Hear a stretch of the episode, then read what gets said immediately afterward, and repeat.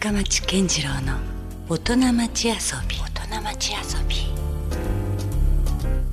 さあ、えー今週遊びに来ていただいているのは俳優の安倍健一さんです。どうぞよろしくお願いします。よろしくお願いします。さああの安倍健一さんと聞いてねピンとこない人ももしかしたらこのガチ星の主演をされた方といえばあーと思う方もいらっしゃるんじゃないかなと。あいうぐらい福岡ではちょっと話題作になりましたよね。あまあそうですね。まあ福岡の作品といえば作品福なんで、岡からなんか発信みたいなのがあり。ましたからね。監督もずっと福岡にいるし、うんうんいやーとにかくね、はいすごく面白い映画ですね。ありがとうございます。これはね、はいあの僕もあのちょっと驚いたぐらいはい。あの刺さりましたね。ああ、それはなんかその、うん深町さんははい。江口監督と、そうなんですよ。昔古い付き合いがあるってういう。ん、まあだから確かにねいろんなこう、すあの頭の中を、はい。い、ろんなシーンが駆け巡りましたけどね、はい。僕的にね個人的な意味では。はい。うん。これ江口らしいなみたいなとこがあありましたそうだから僕僕は安倍さんの姿を見ながら、はい。ああそういう一つのガチ星というのをね、はい。見ながら、はい。もう一つのガチ星も見てましただから。ああなるほど。江口監督というね、はい。彼のなんかうん。いわゆるこうバックストーリーというか、は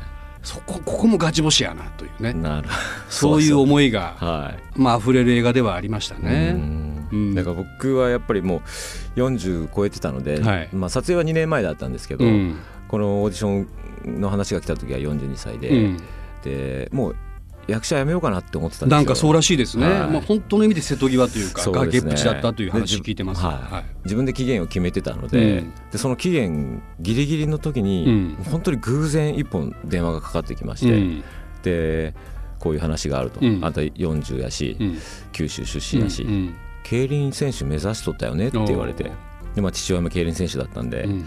あ目指してましたうん。ちょうどいいオーディションがあるんだけどって言われたのが、まあ、この作品だったんですけど、うんでまあ行ったんですけど、まあ、見事に落ちまして、なんかそこをね聞きましたよ。いろいろまあ本当にいろいろ落ちたとまず最初は。はい。うん。で、えーまあ、2回目のオーディション受けるんですけど、うん。まあ、監督にうんなんかイメージが違うんだよなその1回落ちちるじゃないですか。はい。でなんで2回目のオーディションが成立したんですか？それが、まあ、こ細かく話すと結構あるんですけどはい。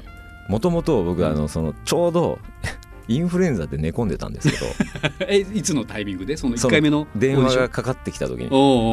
で、はい。もうあーもうなんか期限ももうすぐ終わるし、まあ、最後の最後にうん。インフルエンザかって思いながら、俺はこんなんてついてない男だと。こんなもんなんだろうなって思ってたところにうん。本当に電話かかってきて、うん。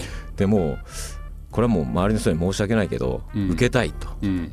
もう自分が絶対やりたいと思ったんで、うん。まあ、オーディション行ったんですけど、うんまあ本当にぼーっとしてて、うん。自分の思い通りのそのオーディションが受けれなかったというか何も発揮できなかった。うん。ん。もう僕の中では監督から言わせたら言い訳するなっていつも怒られるんですけど その話はするんじゃねえみたいな そんなの言い訳だって怒られるんですけどで本当に本当しんどくてうん。でまあこれ受けてうん。落ちたらもう、ね期限期限の前だけどうん。やめようと思って。なるほど。うん。もう本当にこれは最後だと思って受けに行ってうん。落ちたんでうんまあ一回僕終わってるんですよ。だからうん。あ終わったなと。普通そこで落とされたらもうねまあそれこそ諦めざるを得ないというかそうそうですね。なりますもんね。はい。でも自分で決めていったんで。うん。で次の日にもう一度キャスティングの方からご連絡いただいて、うん。であの監督とプロデューサーが、うん。その撮影現場のうん。修善寺の競輪学校にロケハンに行ったからはい。追いかけてくれっていう話になっおう。たはうん。あと思って、うん。これはチャンスがあるんだろうなとう思って、んすぐに新幹線の追っかけてうん。合流して、うん。でどういうことなんですかねみたいな話をしたら、うん。うんまあ、ちょっと自転車乗れるって言ったけ、うんあの乗ってみてって言われて、うんうん。で競輪学校のその練習用のローラーに乗って、はい。バーってや乗って、うん。まあ乗れるんだねみたいな感じで、うん。あこれチャンスあるなって思ったんですよ、うん。まあ、僕は経験者なんで、うん。そっか。うん。だからと思ってたんですけど、うその合間合間に、うん。おいちょっと昨日やったオーディションのさ、うん。芝居もう一回やってみって言われて。うん。芝居したら、うん。全然違うんだよな。だダメなんだよなって言って。そこでもダメ出しされてでここでまあもう一回オーディションしてると思ってたんですなんで頑張って頑張ってやるんですけどやっぱ全然ダメやねって言われて。で2日間同行したんですけど、うん。で2日目終わってじゃあもう今日で終わりねみたいな、うん。じゃあ東京帰ってみたいな感じになった時に、いやもうこれ逃したらもう終わりだと思ったんで、うん。僕はもう監督に泣きつきましてう、ん。お願いしますと、うんもう一回だけうん。オーディションお願いしますって言って、まあ、その時は熱があるとは一切言ってないんですよ、うん。でそしたら「うーん」みたいな「しょうがねえな。もう多分ないと思うけど、うん。来週もう一回オーディションするからうん。おいで」っていう形になって。うんで東京戻って慌てて病院行ってうん。点滴打ってうん。とにかく体をベストな状態にしよう。まあ1週間あったらねだいぶ改善させられますからね。で戻って、うんまあその行きつけの病院行って、うん。先生に見てもらったら「うん。薬出したよね」って言われて「うん。はい、何しよった?」って言われて「脱水症状になっとる」って言われて。おおその無理しすぎたんだよその そう2日間は。その日に点滴両腕から打たれて「今今日は帰れんから」って言われて一晩病院に泊まってっていう感じからスタートしてなるほで体よくして、まあ、うん。その1週間後にオーディション受けに行ったんですけど、ど、うん。その時はもう完全にふまあ復調してました。そうですね。体は治ってたんで、うんまあ、あとはもう自分の今までの思いとかう。んもういろんなものを全部吐き出して、うん。まあ、これでダメだったらもう本当の終わりだなと思って。そうですよね、はい。もう体調も戻ってるし、はい。うん。もう言い訳も何にもできなないと思っ、て、うん。だからもうそれで全部出し切って、最後3人に残ったんですよね。で1人ずつ、うん。あの個別にオーディションがあって、うん。で僕最後だったんですけど、うん。最後のオーディションでうん。もうどうでもいいやと思って。うん。もう全部出して終わりでいいと思って出し切って、うん。じゃあ今日以上ですって言われてありがとうございましたっその場では答えを教えてくれなかったなかったんですよ。で一回外出てうん。荷物まとめて帰ろうかなと思ったらキャスティングの方があの廊下に出てきて、うん。部屋に戻ってって言われてはっと思ったら、うん。あんたで行くって言ってるよって言われてもうまたそこでね号泣しました。ああその時のやっぱ気持ちは今でも忘れませんか？忘れないですね。もう一生忘れないと思いますあの瞬間は。おで戻ったら監督が部屋の中でこう腕組んで、ニヤニヤしながら、ううんんもうお前と心中するけん。ってな言ったもうその瞬間に、うん。プロデューサーも後ろでメイキングのカメラ回してるんですよ。ね だからその瞬間も全部ねあの映されてたし、うん。でまあじゃあもう今からお前は主演だからうん。油断すんなよってうん。言って、うん。まあ、そこからがスタートなんですけどでもそれねちょっと彼の言ってることもわからないでもないですよね、はい。だって彼にとってみても初めての、まあ、いわゆる長編映画っていうかそうです。ね、衝撃的はい。な意味での映画では、はい。初作品だから、うん。それはもうそこでね一回こうマイナスな評価されたらそうです、なかなか次に行く、はいい、けない。うん。可能性あるわけだもんね。はい。でそこでの主演が誰かっていうのははい実はものすごく大きいですよ。ね。めちゃくちゃ大きかったと思うんですけうん。どだから監督にはもう一生頭が上がらないというかもうん。うよくねあの決断していただいたなとは今でも思ってますしうん。まあその同じねそうん。の作品で、まあ僕ももがき苦しみましたけど、うん。それ以上に多分監督はもっともがき苦しんだんだろうなと思って、うん。わけのわかんないその無名の俳優が来て、うん。こいつを主人公にどうやって仕立て上げようかなみたでいな本当に心中になるかもしれないしとかねいう恐れもっていうかはい。不安もあるだろうしね。なんでクランクインまでに2週間半ぐらいしかなかったんですけど、うん。監督とは一回も会ってないんですよその間。そっから？はい監督がそのままそ福岡に戻られてもう撮影の準備が始まったんで,、うん。で僕は東京に住んでるんで東京にいて、うん。その間はずっと LINE でやり取りしてるんですああその演出の仕方とかこう、はい。役の作り方とか。そうです。うん。でこういう感じでこういう感じでっていうのがどんどん送られてきて、うん。でこの時のこのシーンのこの浜島の顔うん。写真撮って送れって言われてで僕送るんですよ、うん。こういう感じだなと思って、うん。そしたら全然違う。やっぱ全然違う、全然ダメって言われて。もうそれをどんどんどんどん毎日毎日繰り返して。うん。でもう深夜になろうが最後に監督の返事が来ないとうん。寝れなかったんで、うん たまに飲んでて返事返信忘れたとかって言われて 2時3時になっても帰ってこないからなんでこ今日怒ってんのかなとか思いながら。ただの無責任だったただ酒飲んでたっていうだけ。ど いやそういうこともあったりとかまあそこは面白いよね、はい。ちょっとね。でなんかだからいまだに、ん。あの監督の携帯の中には僕のその浜島になっていく過程のし、ねうん。順番の写真がずっと残ってるらしいんですよ、なるほど。これいつか公表しようみたいなこと言われてやめてくださいみたいな感じなんですけどうん。でもだだんだんだんだんこう浜島かなっていくんだよねみたいなこと言われて、まあ、それに、まあ、あの金髪にしたりとかうん。ひげを生やしたりとかっていう、うまあ、ビジュアル的なこともうん。一番最初に注文されたのはとにかくみっともなく太れって言われて。うん。実際どのぐらい上げたんですか体重？そのクランクインの2週間半ですね、うん。前からで1 0キロ。どっちが大変なんだろう？こう体重増やすのと減らすの僕は増やす方が大変でしたね。とにかく結構あんまり太らない体質なので。あーなるほど。はい、もとどうやってじゃあ太らしたんですか？体を。あの提供にライズアップさんが入っていただいたね、あそれ聞いた江口から、はい。あのなんか始めてらしいですね。絞るのは当たり前にね、はい。あのライズアップは結果にコミットみたいなのやってるけどそうです。太らせるのは初めてだったという。で僕行ってそのこうまあねうん。主演に選ばれたんで実はこれで1 0キロ太らないといけないです、うん。でも脂肪がつ脂肪をつけたいんですけど、うん。自転車乗るシーンがあるので、うん。筋力も落としたくないんですって言ったら「え？っ?」って言われて「ちょっと待ってください」って言ってうん。裏に入ってメニューを組んでもらったんですけど、うん。とにかくこれはね高カロリーのものをいっぱい食うしかないですねみたいなこと言われて、まあそうなりますよ1ね日7000キロカロリーのメニューを組まれて。それはどのぐらいのボリュームなんやろえっと1日6食、6食、はい、あのもりもりお茶碗ご飯を食えと。毎回毎回。毎回。で何だったらおかわりしてもいいと。でその間に、まあ、コンビニとかの菓子パンをコーヒーで流し込めっていう まあそれでも足んなかったらうん。なんちゃらインゼリーみたいなやつあるじゃないですか、はいはいはい。あれをもう絞り込めと。とにかく好きさえあればカロリーを入れろ入れて入れて。しろという。もうそれを2週間半毎日続けてもうずっとお腹いっぱいの状態でうん。クランクインしたんですけど、おうインしてからもやっぱりね、うん。あの痩せちゃうんで、おうお僕のとこだけあのロケ弁が3つ届くんですよ。う3つ？これを全部食えと。弁当3つきついですね。きつかったですけどね。う、んまあ、それを食べながらうん。も自転車のシーンを撮ったり、うん。あの酔っ払いのシーンを撮ったりとか、うん。もう激しいシーンも結構あったんですけど、うん。そのシーンをやってたんでまあ太る方が僕の中ではきつかったですね。でも一応結果にはコミットできたんだ。1 0キロは太りました。でももう本当はね2 0キロぐらい行きたかったですよねうん。イメージ的に。ももうやっぱり7年も8年もなんか自堕落な生活してた、ねうん。40ぐらいの男がどうなるかって想像した時にやっぱりもっとひどいんだろうなと思ってたんですけど、そこがちょっと限界でしたね僕の。いやでも正直ね今の話聞いて驚いたっていうかもうはいびっくりなんですけど、あのまあラジオだから分かりづらいですけど安倍さんってすごいね、はい。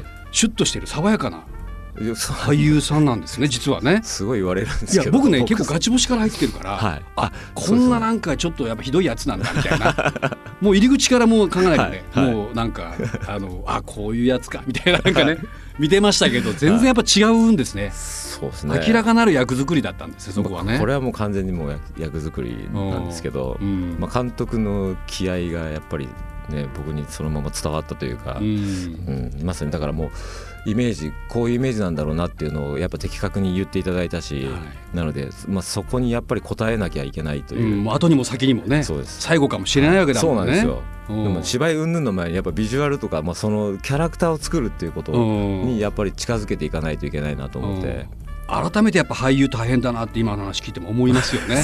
なんかスポットが当たってそうでなんかね、うん。華やかなイメージはあるけども、はい。実際そこにね立つにはものすごい苦労があるという話の一つですよね今はね、はい、そうですね。実際はい。この江口寛監督とはい。お仕事をするということははい。どんな体験でした、全て初めてでしたね。それまでも一応は俳優経験はあるわけであすもんね。そうですね。ドラマとか映画には本当に本当にちょい役というか、うん。ちょっとした役では呼んでいただいたんですけど、はい。なのでいきなり主演じゃないですか？それはあの安倍さんにとっても初めての経験。初めてです、うん。はい、うん。なので最初はその事の重大さというか、うん。大きすぎてうん。見見えなかったというか,、どういうことをするのがはあの主演なのかなっていう、うん。なその辺ぐらいから入ってるんで、うん。あの準備の仕方がわからないというか、うん。まず。うん他の主演の方ってどうやって主演としてそこにいるんだろうなとかっていう、まあ、余計なこととかも考えちゃったわけなんですよね。だからなんて言うんだろう、うん。本当は自分のことでいっぱいいっぱいのはずなのにそうなんです。なんとなくこうね周りを見渡さなきゃいけないイメージする主演とはみたいなものまで余計なことまで考えちゃうん。ですよね。うん。うん。なん。ですけど、まあ、やっぱりうん結局最終的にはその監督がいろいろこう指示していただくというか、うん。まあ、ビジュアル的にも太らなきゃいけなかったりとか、吸ってなかったタバコを吸うとかっていうこととかも,、その形から入るっていうこともそうだし、まあ、それも立派な準備だと思うし、でそこであとは本を何度も何度も読み返す2週間半しかなかったですけど、うん。そこでまあどういう、ね、人間像を作り上げていくのかっていうことを、っていうのをやっぱり一生懸命もうそれしかなかったので。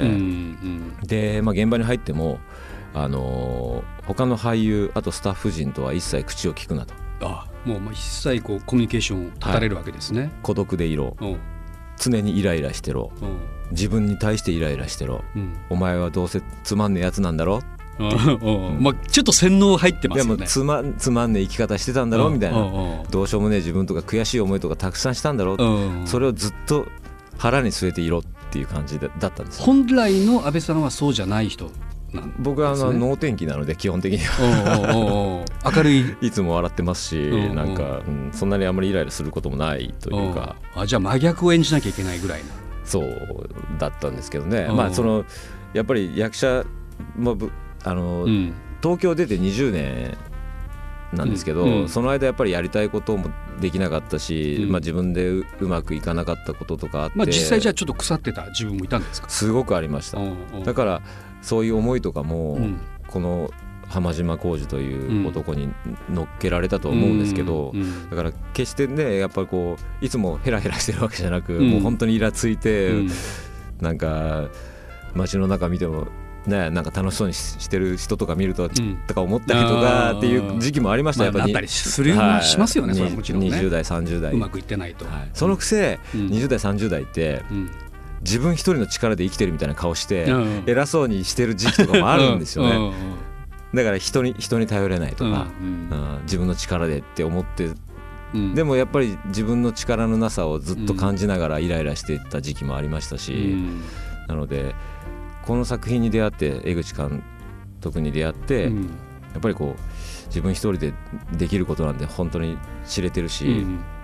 なんでこうやってみんなで作り上げることのやっぱ大切さとか、うん。うん。なんかねだからその僕映画を見ていてはい。何が刺さったかっていうとすごいこうドキュメンタリーっぽい感じ。だあからすごいリアリティがはいねうん。すごくあって。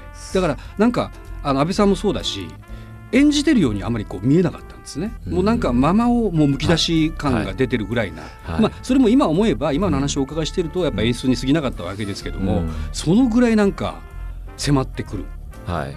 なんか演出ではあったような気がしますね。そうですよね、だから結局その俳優って自分からやっぱりアプローチしないといけないというか、うん。いろんなものを作って持ってきてそこでこう演じないといけないっていうのがまあ普通だと思うんですよ。うん。なのでその監督もいや別に俳優の演技にいちいちあんまり口出しとか演演出したくないんだよねうん。って言ってたんですけど、だから演技プランを本当だったら準備していかなきゃいけないっていうことですよね。だから僕のち力が足りないっていうのはうん。もう明らかに監督の中でもう分かってたんで、うん。だからあの準備段階から細かく細かく、うん。こあの丁寧に言っていただいたそれし、そのなので僕はクランクインするまでにずっとずっとそうやって追い込んでくれたというか、作り上げた2人でこう作り上げたキャラクターを、そこで生きようと思ったんですよ。うん。うん余計なことすする必要ないと。はい。浜島浩二っていうこうあのそのキャラクターをうん。もう2人で作り上げたんで、うん。もうそこで生きようと、うん。そしたらもうそこを切り取ってくれるだろうっていう思いがあったので、うん。とにかくカメラの位置がどこにあるとか、うん。どうこのタイミングで振り返らない、うん。振り返らないといけないとかって、うん。もうそんなもうなんか演技プランみたいなものは一切なし、はいはい。僕の中では、うん。もうそこに浜島としていれば完全にこう降りてきてる もうその自分がもうもうハマってるね。はい。ところだけをうん。大事にしたとそうですね、うん。うん、うん。だからそういう、まあ、ドキュメンタリーに近いっていうか、まあうんまあ、自分の思いとかをそこに乗っけたままそこにいたっていう感じなんで、だからかなりなりきれてたんじゃないんですか？そういう浜島の役にはね。そうですね。うんもう本当だからもうなんやこのダメやなやつみたいに 僕も見ながら思ってましたもん。親戚の子から電話かかってきてうんうん「最低やね」って言われて「いやいや俺じゃないし」みたいな「俺だけど俺じゃないし」みたいな。あんなおじちゃんやったっけみたいな。すごい本気で怒られて「いやもう最低」みたいな。っていう本当にでもそれはでもそれは俳優からすればしめしめですよね。そうですね。ん。褒め言葉として。褒め言葉ですよね。はいそんだけやっぱりうんダメな男にそうそうでねすね。慣れてたって親戚に言われるって相当だなと思いながら。いや本当ね。はい。そんな感じだったんで。でもそれはまあ嬉しかったし、うん。うん。複雑ではありましたけど、うん。はい、うん。でもなんかね本当でも今思えば、はい。このガチ星っていうのはもう安倍さんのために準備されたような作品ですよね。結いろんなシチュエーションがだって一緒じゃないですか。まあ、共通点がたくさんあるんですよね。ね。だからやっぱりずっと少年野球やってて、うん。やっぱり小学校中学校の時の夢はもちろんプロ野球選手だったんあですよ。そこも入ってたんですね。はい。だってあれも一応設定ではねプロ野球、ね。元プロ野球選手元プロ野球選手、うん。で、まあ、小学校中学校ピッチャーやってましたし、はい。で、まあ、ちょっと怪我でできなくなったんで、うん。しばらくスポーツから離れてたんですけど、うん。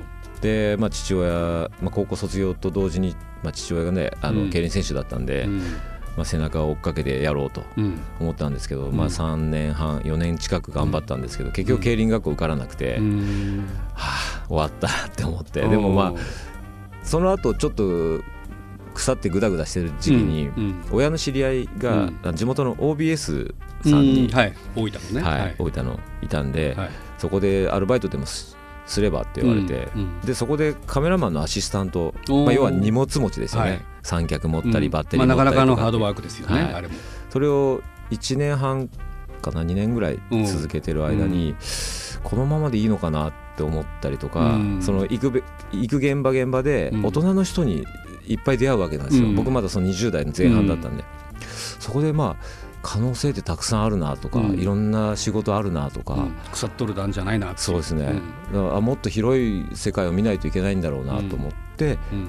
ある日突然東京に行こううんって思ったんですよ。うん、それ何をしたいがためにということじゃなくて、じゃなくて。うん。今こここにいたらダメだと思ったんですよ、うんうん、でもその時持ってた車売って、うん。そのお金持ってポンって行ったんですけど。何もないいところにまずは独り立ちできるかどうかっていうね、はい。トライアルですよね。はうん。だからあの 不動産屋さん行って、うん。部屋貸してくださいって言われたら、うん。あ言ったらあの「お仕事何してますか?」って言われるんですね、うん。いやこれからなんですけどってお言ったら「え？うん。じゃあそれじゃ貸せません」みたいな感じ。でいやまあそりゃそうですよね。ですよね。それすら知ら家ずに。賃滞納されるに決まっとるやんって思うもんね。そうん。それも知らないですよ。知らずに言ってるんで。うん。えあ仕事ないとダメなんでお金持ってますけどみたいな、うん。うん。いやそれじゃダメなんですみたいな感じ。うんでまあ親父に電話して保証人になってもらってうん。部屋はなんとか借りるっていう流れだったんですけどうん。そこからガソリンスタンドでアルバイトしたりとかしてて。うん。でそこにねたまたまあの演出家の蜷川幸雄さんがうん常連で来てたんですよ。たまたまなんですけどすごいそのタイミング。でそこでお話ししてたりとかして。うん。であ演劇の人だって思って。うん。まあで僕もそのやっぱり OBS でそういう制作みたいなも、ね、うん。裏側をうん。知ってるんで。う、ん。なんかちょっと映像の仕事したいなってうん思って、制作会社とかにも行ってみたりとか、うん。で蜷川さんにも出会ったしなんかこれって運なのかな運命なのかなと思って、うん。で制作会社行ったんですけど僕資格も何にもない。うん。経験も荷物持ちしかないんで、うん。初任給8万円ですって言われて。うん。いやそれじゃ食っていけませんうみたいな、んでそれでででもこの世界でどうやったら入っていけるのかなと思った時に、役者っていう道もあるなとう思って、でその時がもう25過ぎてたんで。でも俳優もそんなにすぐお金にならないじゃないですそうなんですよ、ね。バカですよねだから。どうかしたらその8万円さえもいや もうねゼロですよね。だから長く苦しんだっていうか。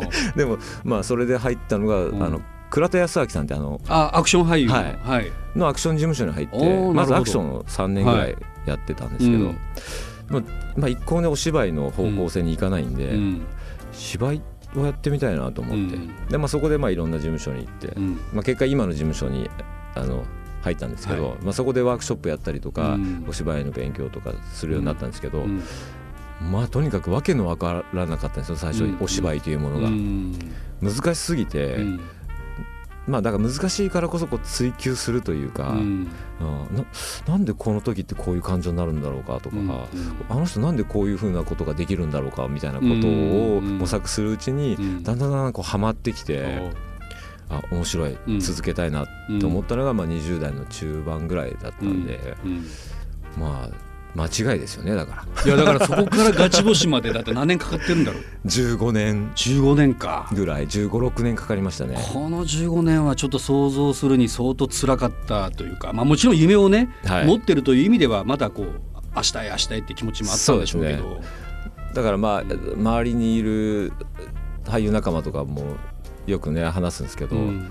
明日どうなるか分かんない世界だからっていうのを言い続けながら、うん。何年何年経つんだよみたいな、ね、どのくらいあとはこう我慢比べみたいなところもあるしね。そうなんですよ、うん。だからその当時知り合った役者仲間が1人いなくなり、うん。2人いなくなりって言って、まあ、いろんな理由があって、うん、やっぱり辞めていく人もいるわけですよねた実家に帰ったりとか、そのままあのアルバイトしてるところに就職したりとかっていうあーその、そっちの方に行ったりとかして、まあミュージシャンとかも音楽の世界もそうですね。そうですね。同じようなところあります、はい、だからまあそういう人をたくさん見てきて、うん。まあいつか自分もそうなるのかないやなりたくないなと思って、なるべく続けたいと、うん。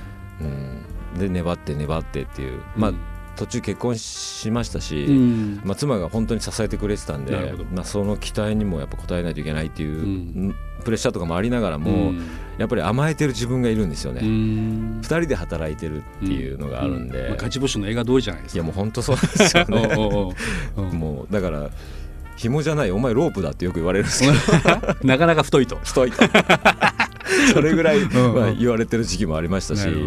だからまあそうやって僕が好きなことやってるんで、うん。僕は苦労したとは思ってないんですよ、うん。苦労はさせたと思うんですけど。奥さね、はい。うん。僕自身は苦労じゃなくて、うん。まあ、やりたいことをやってきたっていうそんな感じなんですけどね。まあでも支えもあってでしょうけどもまあ粘った回はありましたね。粘りましたね。あの、ね芸人の星谷さんうんはい。と、うん。